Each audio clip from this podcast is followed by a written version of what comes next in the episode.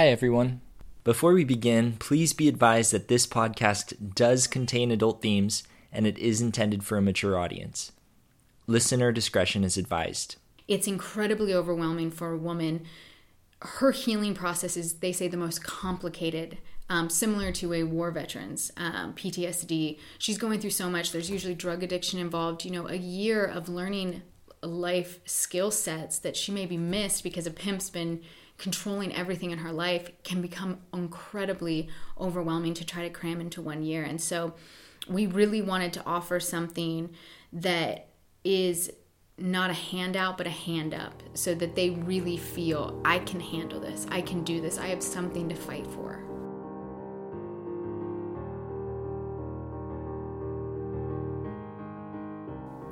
Welcome to another episode of How Are You Helping? A podcast that explores this question by bringing in guests who focus on altruism, activism, and giving to their communities with their work, projects, and the causes that they are pioneering. Like our social media platform, the podcast is going to highlight work that benefits communities with various humanitarian needs, animals, and the environment. The topic of today's conversation is on sex trafficking in the Los Angeles community. Today, I have the pleasure of introducing Rachel Rowland, the founder of Beloved Beauty, a charitable organization that provides a pathway for victims of the sex industry toward sustainable careers in the beauty and cosmetology industry. Rachel is frequently active with volunteer work. She gives her time to organizations like the Red Eye Empowerment Center, where she encourages young women and children who are in foster care. If you aren't familiar with this organization, it is a successful nonprofit that merges creatives and leaders with humanitarian events in major cities around the world. She is constantly giving her time to important causes whenever they arise, like organizing a relief effort for firefighters during the Woolsey fire that relatively recently caused enormous destruction in parts of Los Angeles and Ventura counties. I'm sitting with Rachel today to highlight her enormous effort to fight sex trafficking through her organization, Beloved Beauty, and talk about what drove her to this work, what inspires her to make a difference, and what practical tools she has to share with us, and get to know her personal side just a little bit.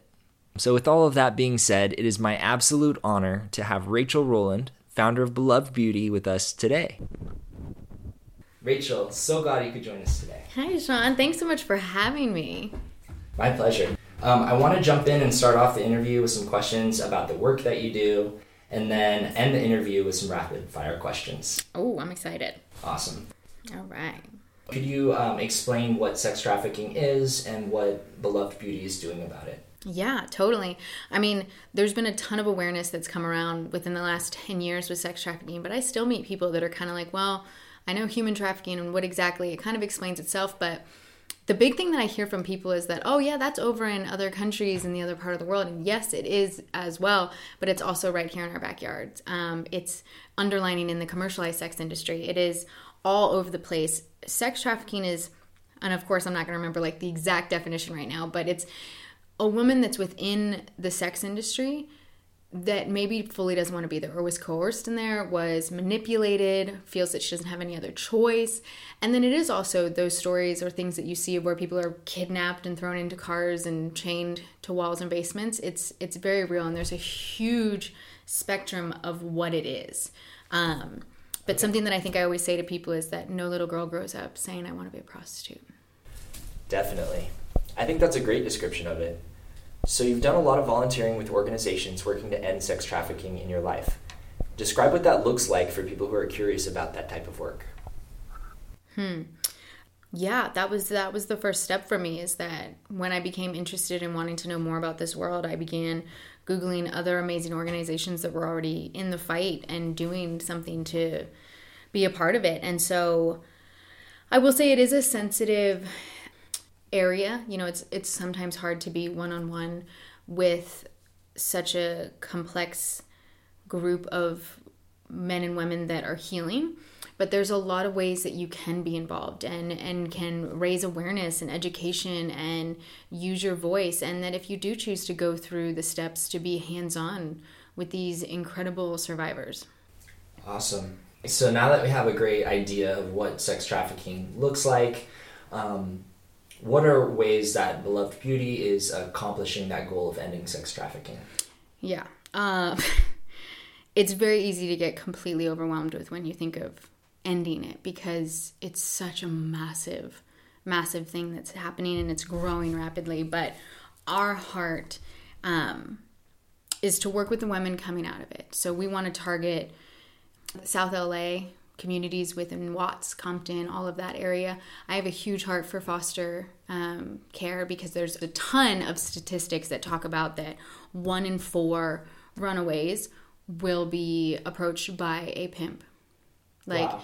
they target these kids because they don't maybe have or they they have needs that they want met and that that's what these pimps do that they come after um, the vulnerabilities. And so our heart is sorry as i get distracted because i'm i could go on and on about statistics and the different things but our heart is to work with women young girls coming out of sex trafficking or even women within the commercialized sex industry. You know there's a huge world within that that they just feel I didn't feel I had any other option and I don't want to be in it. You know, we want to come alongside them, and so what we do is we get them licensed in cosmetology. Um, I really felt that that's an attainable and exciting. Uh, skill and career that they can go into. It offers an, amazing community of a sisterhood in a different way. And I loved the idea of partnering and being able to empower, empower as well everyday women. You know, so many women know about sex trafficking and don't know how to get involved because it is a sensitive subject. And so if I knew that there was a salon or nail place that I could go to get my nails done and support these women, I would for sure go there. That's awesome. That's great. I just love the mission behind your organization Thank and you. yeah, that you're taking kind of an unconventional approach towards finding and really empowering and supporting these women in their transition. So I applaud you for that. Thank you. Um, yeah, so you mentioned some community partners. Um, mm-hmm. what what type of organizations do you partner with, uh, and what do you look for in um, in a partner salon or or something like that? Yeah, that's um, that's another thing is that something I heard when I was first starting out or even volunteering with a ton of nonprofits is that they can be very competitive. And that made me really sad because I'm like, wait, if we're all aiming for the same goal, why are we being competitive? And now I completely get it because it's all my blood, sweat, and tears. It's like, don't come near my thing that I've created of trying to save the world. But no, I really want to connect. I want to connect a booming beauty industry that, you know, we have influencers, bloggers, the Kardashians have a million makeup lines. You know, I want to take this world and connect it to these survivors and these women and i also want to partner with other nonprofits that like red eye and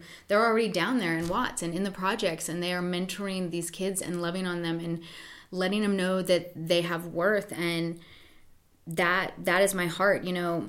Something that i forgot to mention earlier was that a lot of people don't talk about the revolving door within trafficking or the commercialized sex industry you know and nothing against these nonprofits that offer either a year long recovery program or coming alongside them, but it's incredibly overwhelming for a woman. Her healing process is, they say, the most complicated, um, similar to a war veteran's um, PTSD. She's going through so much. There's usually drug addiction involved. You know, a year of learning life skill sets that she maybe missed because a pimp's been controlling everything in her life can become incredibly overwhelming to try to cram into one year. And so we really wanted to offer something that is not a handout, but a hand up so that they really feel I can handle this, I can do this, I have something to fight for. You mentioned Watts Empowerment Center. How did you get involved with them and uh, why? Yeah, so I actually go way back with the founder, Justin. And so the nonprofit that is right now involved in Watts Empowerment Center is Red Eye. And he is incredible. He has been doing this for over 10 years of just showing up to this neighborhood and investing in these kids and mentoring them. And they actually took over the Watts Empowerment Center. And so that's kind of kind of just become a lighthouse for these kids within that area. And so I had been volunteering with him and known him since my New York days and all of that uh, fell in love with that area and the community and what he was doing. And then when I started learning that, you know, those neighborhoods are a high risk and there is a lot of girls that whether it's through family ties within gangs or it's that oh it's just this is what we do i become a prostitute or i do that or they're being kidnapped from the foster homes in those areas into a very overly saturated sex industry, I wanted to begin partnering not only with mentoring the young girls there, but getting Beloved Beauty involved there. So I am familiar with um, the fact that there was some legislation passed in 2018 uh, regarding the sale of sex online mm-hmm. called the Fight Online Sex Trafficking Act and the Stop Enabling Sex Traffickers Act. Has this legislation been helpful at all? And what advice would you give to lawmakers? Yes, I do remember this. This was the big thing with the shutting down of Backpage, which is a massive, huge outlet for selling and buying of sex. Um, it's tough because without getting too politically political or saying you know where i stand and as i i always try to understand both sides. That's a way that i am that i just really like to be.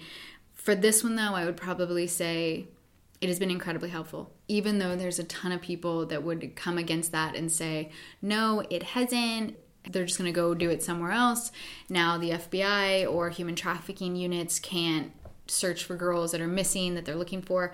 Yes, I understand there's always those small slivers of that it's not helpful, but it was a huge outlet for trafficking. And there if anything it slowed it down. It slowed down the amount that these girls were being bought and sold.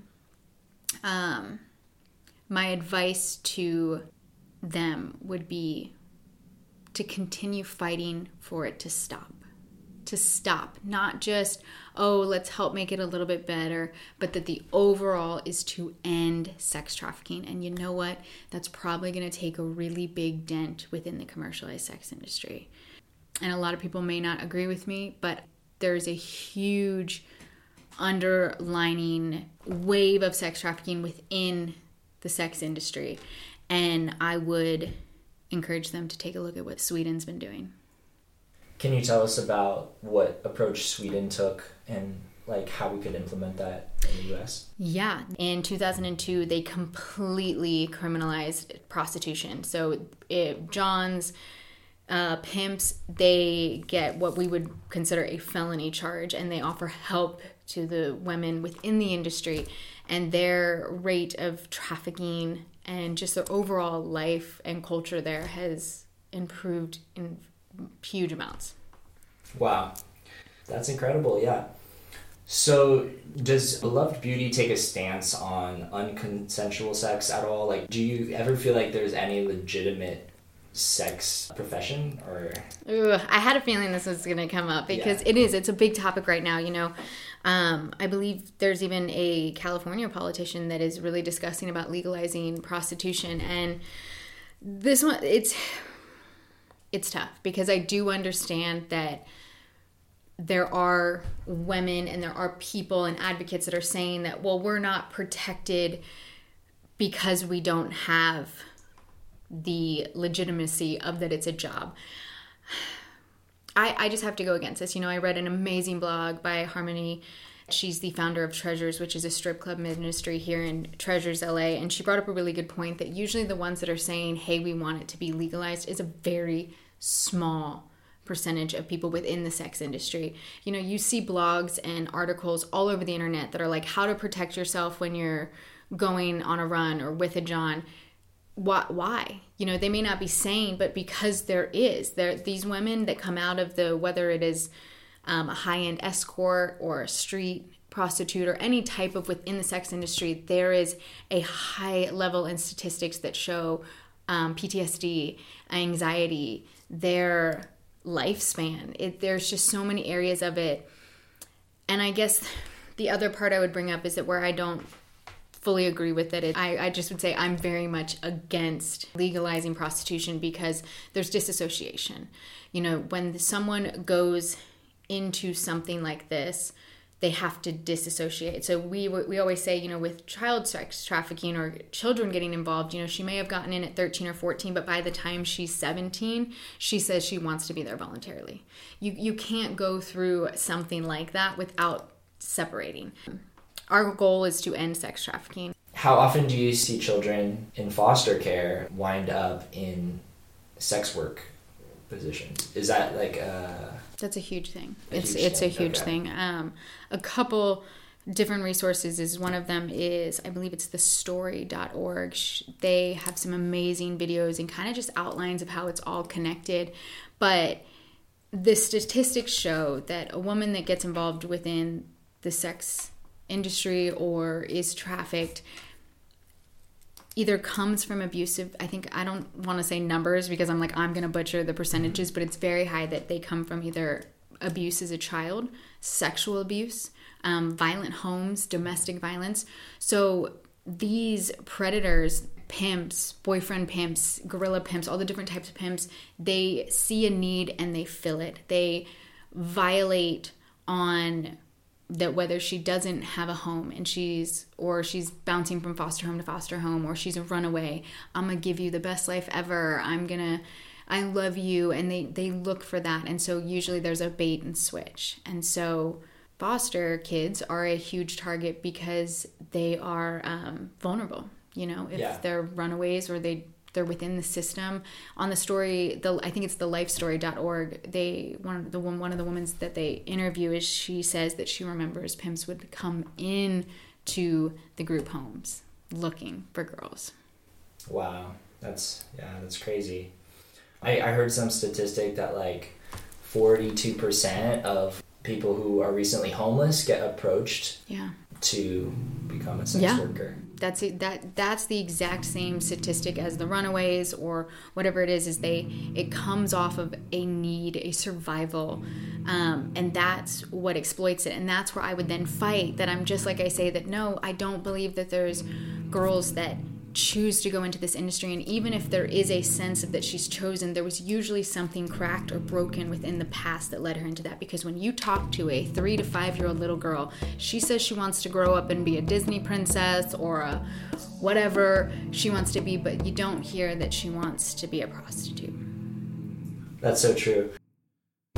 I hope you're enjoying this interview with Rachel Rowland, founder of Beloved Beauty. I just wanted to say if you stick around to the end of the interview, we're doing a giveaway and I'll be sharing some closing thoughts. Thank you so much for listening and supporting How Are You Helping? I also want to encourage you to follow our Instagram, where we will be continuing to update you on our activities and our future interviews.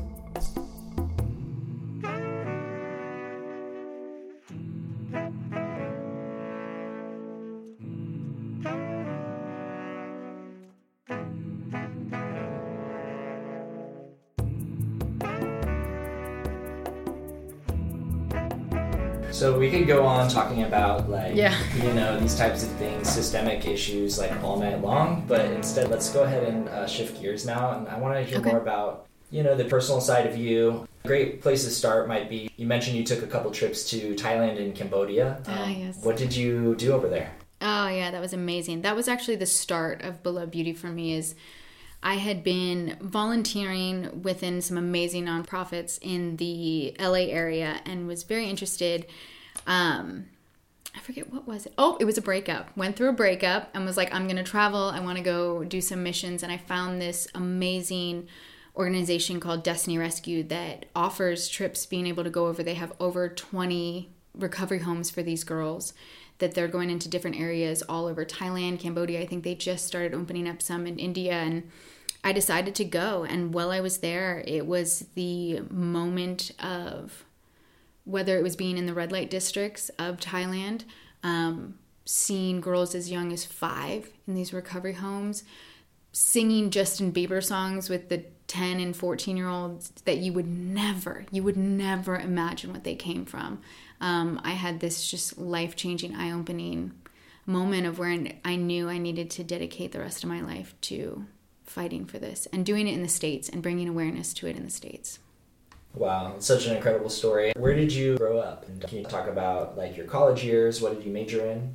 Yeah, so that is where I, the shift is is that I went to college in New York City. I grew up in Pennsylvania.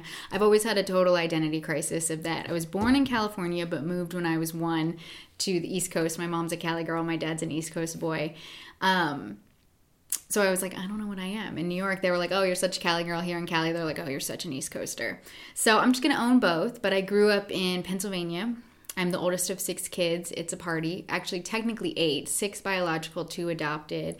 Um, and I went to school in New York City for acting. Since I was little, I was that girl that was like, Mom, I want to be the person singing with Barney. I just always had an entertainer.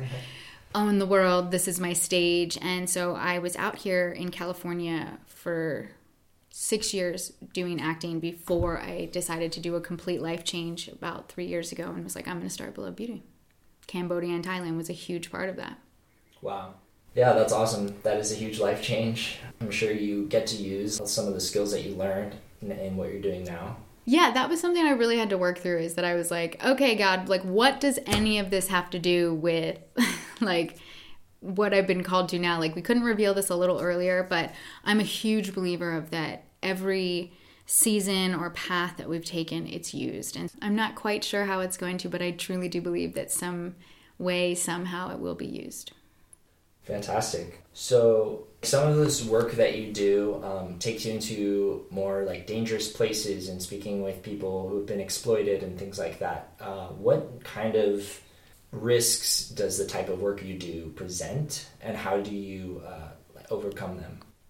Yeah, it's definitely a really tough industry to go within. You know, whether it's when I'm mentoring a girl in the projects and I'm down in that area, my mom's not a fan. You know, she's always worrying about me. Or I dated a police officer a couple years ago and he worked in that area and hated it even more. He didn't want me down there. But for me, it's it's one of one of my callings. And so yeah, I am definitely entering into high gang violence areas, but I feel called there and I want to be there.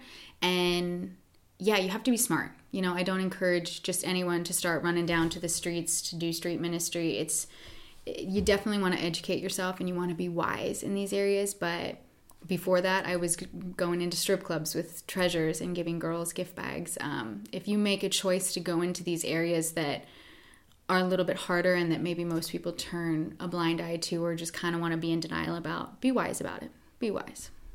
Totally.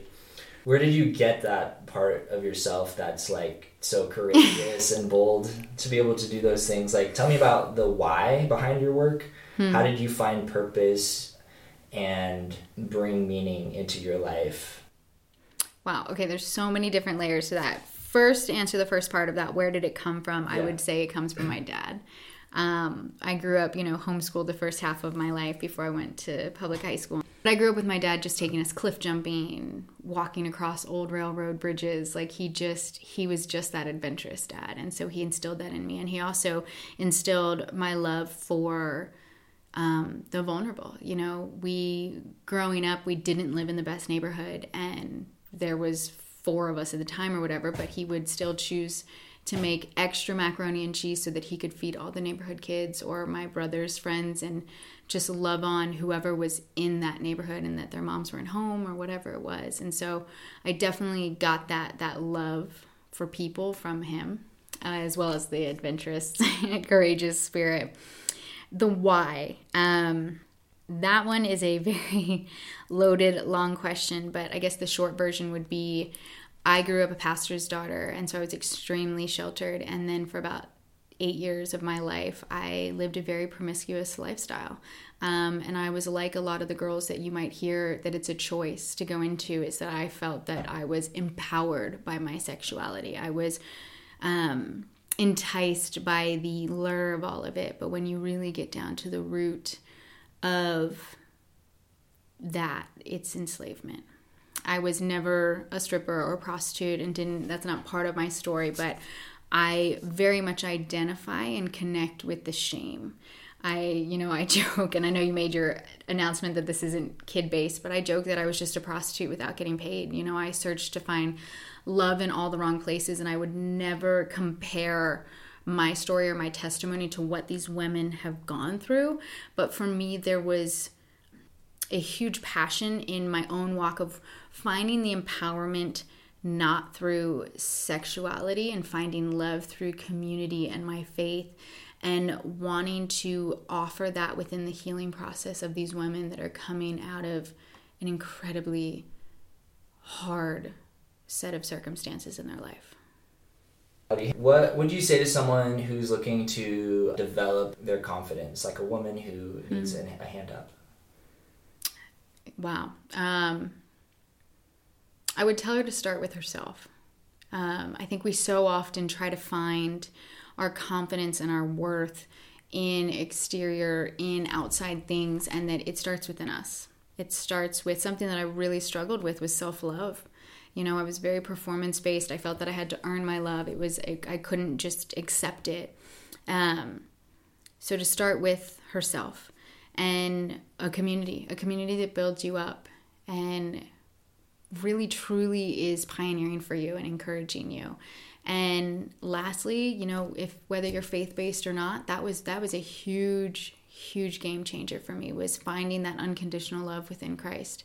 Um, and I would encourage that. Awesome. That's great.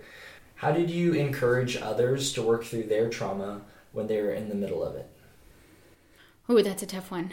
Um, it's a very, I think the tough thing is it, it's a broad answer, is that there's so many different outlets and just like there's different personalities you know this one way might not work for someone else but um, the first thing i encourage people to do is awareness and not stuff. I think so much within our culture is to just ignore and go into denial and stuff. And you know there's studies that even show like as when abuse happens to us as children we can literally black it out. So we just didn't even know that it happened. But what we don't realize is that when we stuff or try to ignore something it grows and develops outcomes in other areas of our lives that we may not even be realizing of that for me you know whether it was my own personal learning disabilities as a child and not feeling good enough, I then stuffed that and tried to find love within men. I had, you know, and if I would have looked back and told you that, oh, wait, hold on, I'm doing this, or that, that because I was sexually abused as a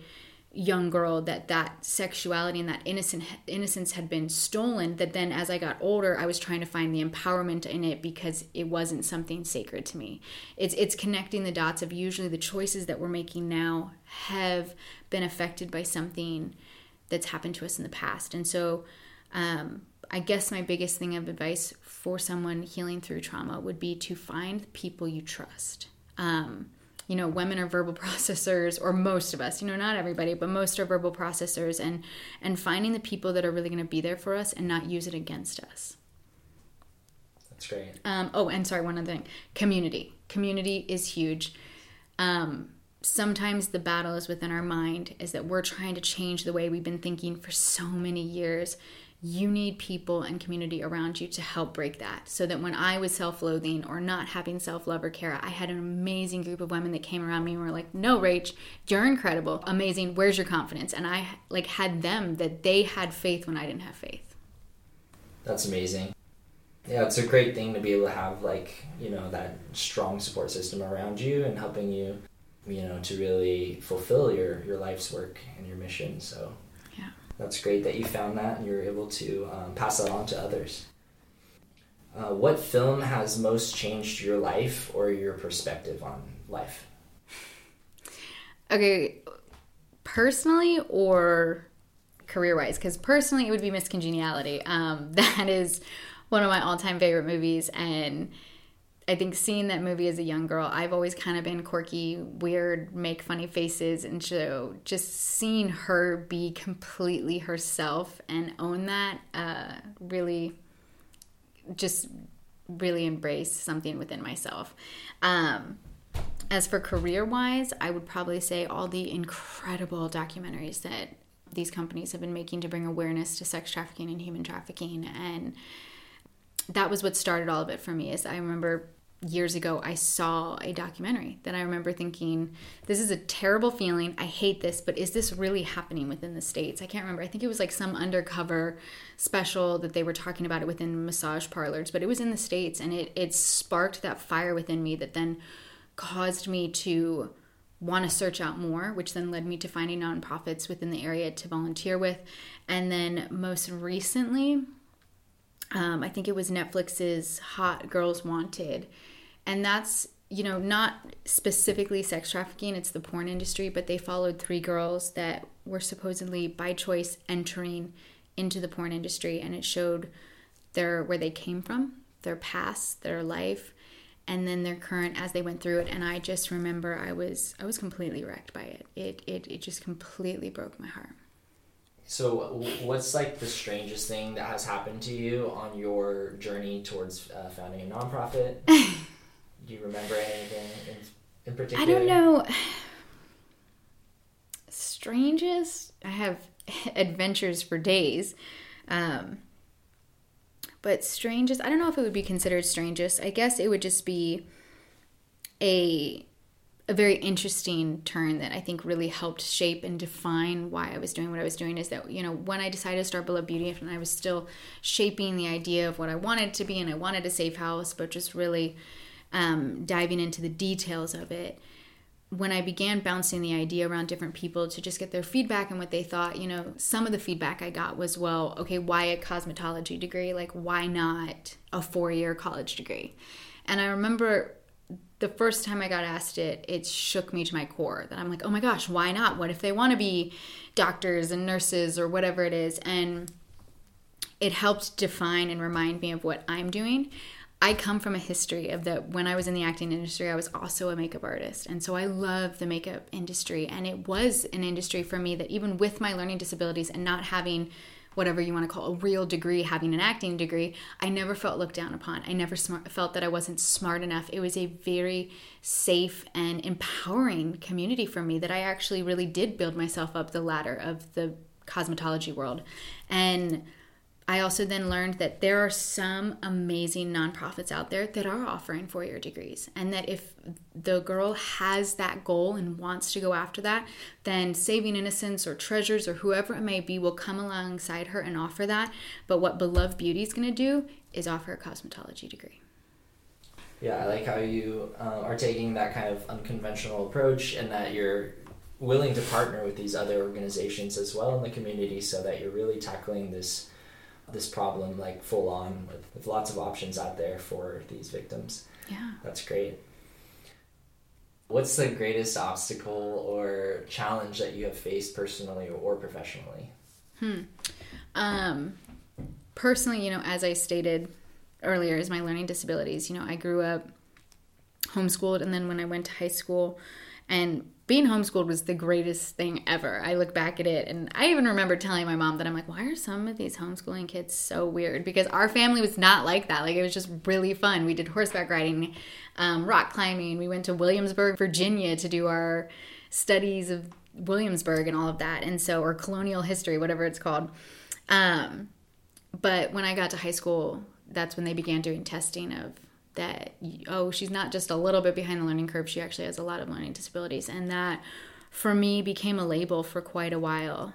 You know just made me believe that i wasn't very smart. And so almost failing out of high school um i finally hit a stage in my life where i shed that label of what I thought I was and began owning who I am and what I bring to the table. And that what I bring to the table may not be the greatest book smarts in the world, but I bring what I bring to the table, and that is needed.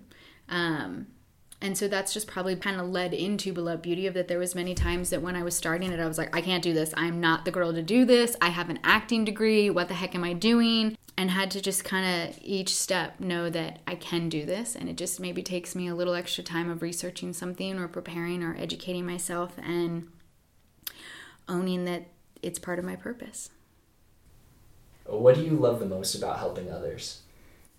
Mm-hmm. Um, the joy it brings. I think overall the true happiness it brings. I think as a culture and a society, we become very self reflected. It can become all about us and it can become woe is me or FOMO or whatever it is, or I don't have enough followers. When you're helping someone else, you're putting your attention and your priority on someone else. And I do think there's balance, you know, because I'm also the queen of burnout. But oh, yeah. putting totally. putting your attention and love onto someone else brings you the type of fulfillment and joy that I just I don't think you can find anywhere else. All right. Well, then let's dive into a couple questions about how your leadership style works. What are three of the items that you prioritize the most uh, within your value system that may, you know, be valuable to some of our listeners?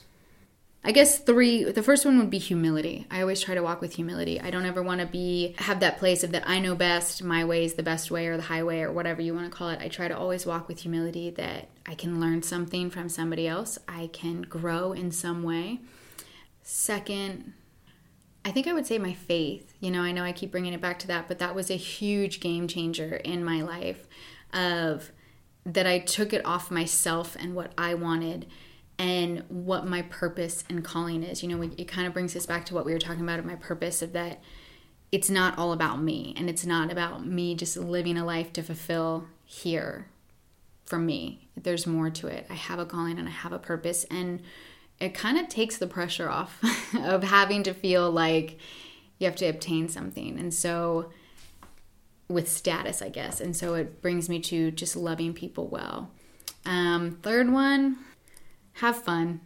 I think have fun. I'm guilty of it myself. I sometimes get so caught up in what I want to do and how I want to change the world and I forget to just enjoy the moments and be present and and love the journey. You know, I think we so often look for, oh my gosh, this is where I want to be. This is what I want to get to. This is my goal. If I could just be here, if I could just be married, whatever it is, if I could just have a million dollars, enjoy where you're at. Enjoy the journey because you only go through the journey once. So yeah, totally. Life is short, and there's so many things that we want to do that don't really matter that much. And yeah, so, yeah. Let's definitely enjoy the process of it, and yeah, that's great. That's great advice.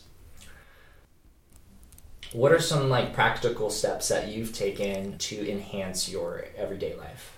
Well, that's tough because I'm still currently working on it. I'm a total night owl and when I was in the acting industry, that was fine because I could just be up till two in the morning studying my script. But also, as I get older and I near my 30s, I'm not as productive in the evening. You know, it's hard that I, I want to become more of a morning person. I know that I'm sharper and I get things done and I got that coffee kick going on. So, personally, currently, right now, working on becoming more of a morning person. But some of the other things that I've done was working out. I you know, I'm not that person that's ever going to have that six pack abs going on, but I also love to eat. But I really learned that working out for me helped with my stress, helped with just balancing out as a woman my hormones. It just released those natural endorphins. It was a huge part of my life of realizing that, you know, I don't always have to go in and do a three hour weight session, but just getting out and going for a walk or a hike and staying active and staying moving um, was really important. And community I would say community became a huge part. Good community, you know, whether it's that you find it within a church or a group or a hobby, um, community became a huge part of my life. Of that, you know, we can't always be on and perfect all the time. It just, no matter how much we want to be, we have our bad days, we have our Eeyore days where we're just like, and community is a good thing to have around us to remind us that it's an off day and it's not who you are, and we're gonna get up and move forward. That's great looking at like life as a whole how should we view what we are put on earth to do? Hmm. Without going too ultra spiritual which i am and i mm-hmm. could i think it's purpose and i've said it many many times is that you have to have purpose. I feel like if we lose purpose then what is the point? So whatever you want to find or however you want to begin moving towards the process of what your purpose is, but you need to have a purpose. And I find that people that usually have a purpose that is outside themselves, those are the people that we meet that you really want to be around. They are like, what is it they have? Um, and for me, it was, you know, my faith. I got my faith right, and I really felt that God was like, I want you to fight for my daughters and I want you to not make it all about you. And through that, you're going to be truly blessed because the skill set, how I've made you, who you are, is needed within this. And so I think it helps us own who we are truly and see, you know, we all have a special skill set. We all have quirks or things that we're either really good at or that make us us, and finding, and some that we sometimes have to work a little harder to really hone but find what you're passionate about, find what that purpose is, and do something about it. That's great. All right. Well, I think that's a great place to end those types of questions. Now yeah. I'd like to jump into some rapid fire questions really quick and just get your oh gosh okay response to these uh, questions here. All right. What is the best piece of advice that anyone has ever given you? Ooh, um, I had a mentor when I was first first really digging into starting Beloved Beauty. I don't even think I had it named Beloved Beauty yet, but he was a salon owner in Pasadena, and I actually met him through volunteering with another nonprofit. And I was kind of just sharing with him, and I knew he had done some work in some other areas and clearly had an idea of what he was doing because he owned his own salon and is a celebrity hairstylist, by the way. He kills it. Nico was amazing. He came to me um, and I was sharing with him all the different things I wanted to do and outlines, and he really explained to me the Nike outline that he had said, you know, what Nike did best was they decided that they were only going to be sneakers. And he goes, even when everyone else started doing like, oh, let's do wedges and let's do dress shoes, like they stuck to we're gonna do sneakers. And what he encouraged me onto is he says, Rach, you're going to want to change and save the whole world. But you got to pick one area and choose to save and work on the change in that area and do it well. Awesome. Yeah, I think that's great advice. Definitely. I think that will definitely land with some people and probably change their lives and their ability to be successful. So thank you for sharing that with us. Uh, let's see. Uh, what city did you grow up in? Um, technically Claymont, Delaware, which is near Wilmington. But then when I was in high school, we moved out to Avondale, Pennsylvania, which was like in the middle of nowhere. So I went from growing up in the suburbs to country land, and it was very fun. But I was like, what the heck? All right. Um, where did you go to college, and what was your major? Um, I went to school in New York City, and my major was film and television. Awesome. Um, what book are you most likely to recommend to someone? Oh, that's a tough one. I am like the queen of self help books. Uh, I would say two that I really, really Unashamed by Christine Caine changed my life. And recently, The Burden is Light by Jon Tyson, which talks about being performance based and just learning to be okay resting within not having to perform and feel like we do a bunch of things. And so that one wrecked me and was really good. Uh, and what is the number one trait of a leader? Ooh,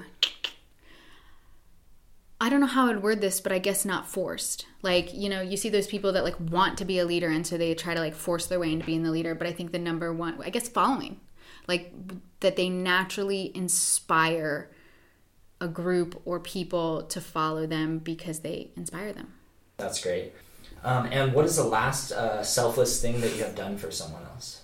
oh, that's tough. Um, I don't know. That's weird. I don't know. I don't want to be like, here's my own horn. I am tooting my own horn or whatever they call it.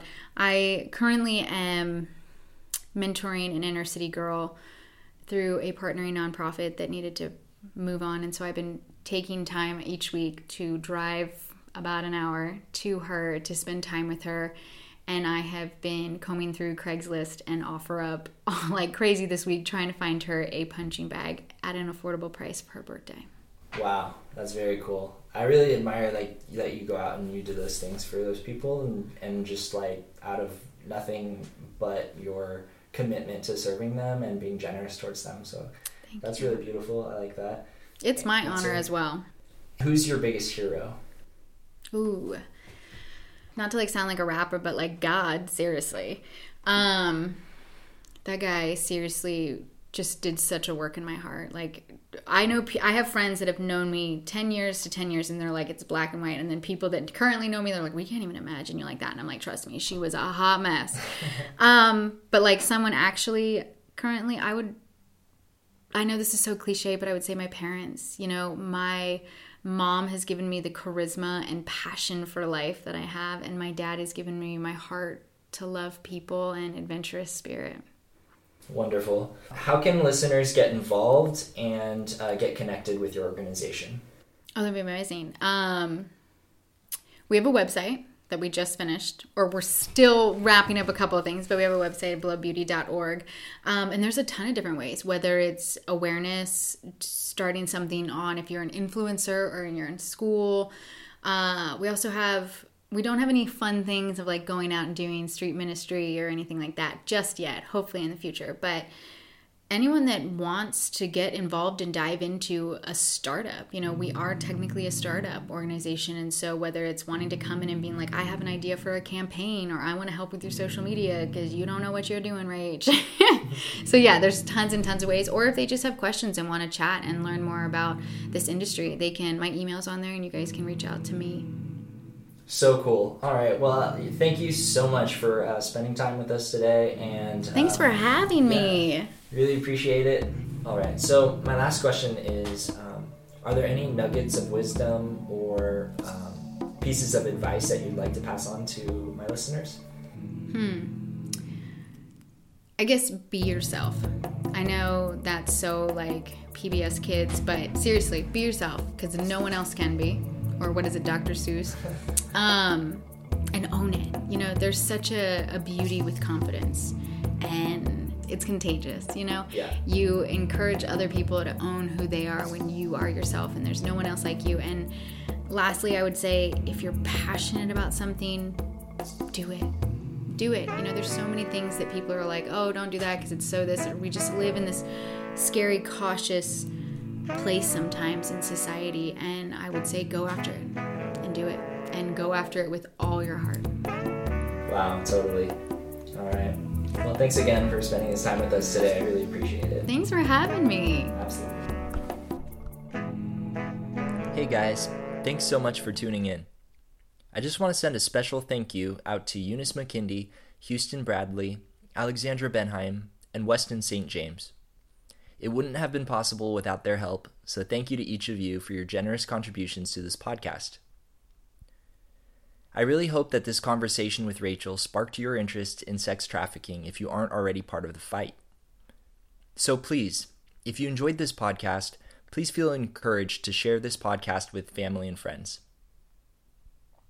And to top it off, I'm giving away copies of three books Half the Sky Turning Oppression into Opportunity for Women Worldwide by Nicholas Kristof and Sheryl WuDunn, a book written by two Pulitzer Prize winners covering stories of sex slaves from developing countries like Cambodia, Ethiopia, and Zimbabwe. The second book is called Sex Trafficking Inside the Business of Modern Slavery by Siddharth Kara. Kara is the first fellow on human trafficking with the Kennedy School of Government at Harvard, and a portion of the proceeds gets donated back to an anti slavery organization. And the third book is called Doing Good Better by William MacAskill, a co founder of the Effective Altruism Movement. I'm giving away one of these three books to the first three people to share this post on their Instagram stories. Just tag at How Are You Helping and post about us in your Instagram story or feed, and the first three people to do that will receive a copy of one of these books sent directly to your mailbox. Again, just tag at H O W A R E Y O U H E L P I N G. How are you helping? And post about us in your Instagram feed or story, and the first three people to do that will receive a copy of one of these books sent directly to your door. Lastly, if you enjoyed listening to this podcast, please post a positive review on Apple Podcasts. It would mean a great deal to us to get the word out to as many people as possible, and reviews are the best way of helping us find new listeners. And of course, thank you all so much for listening.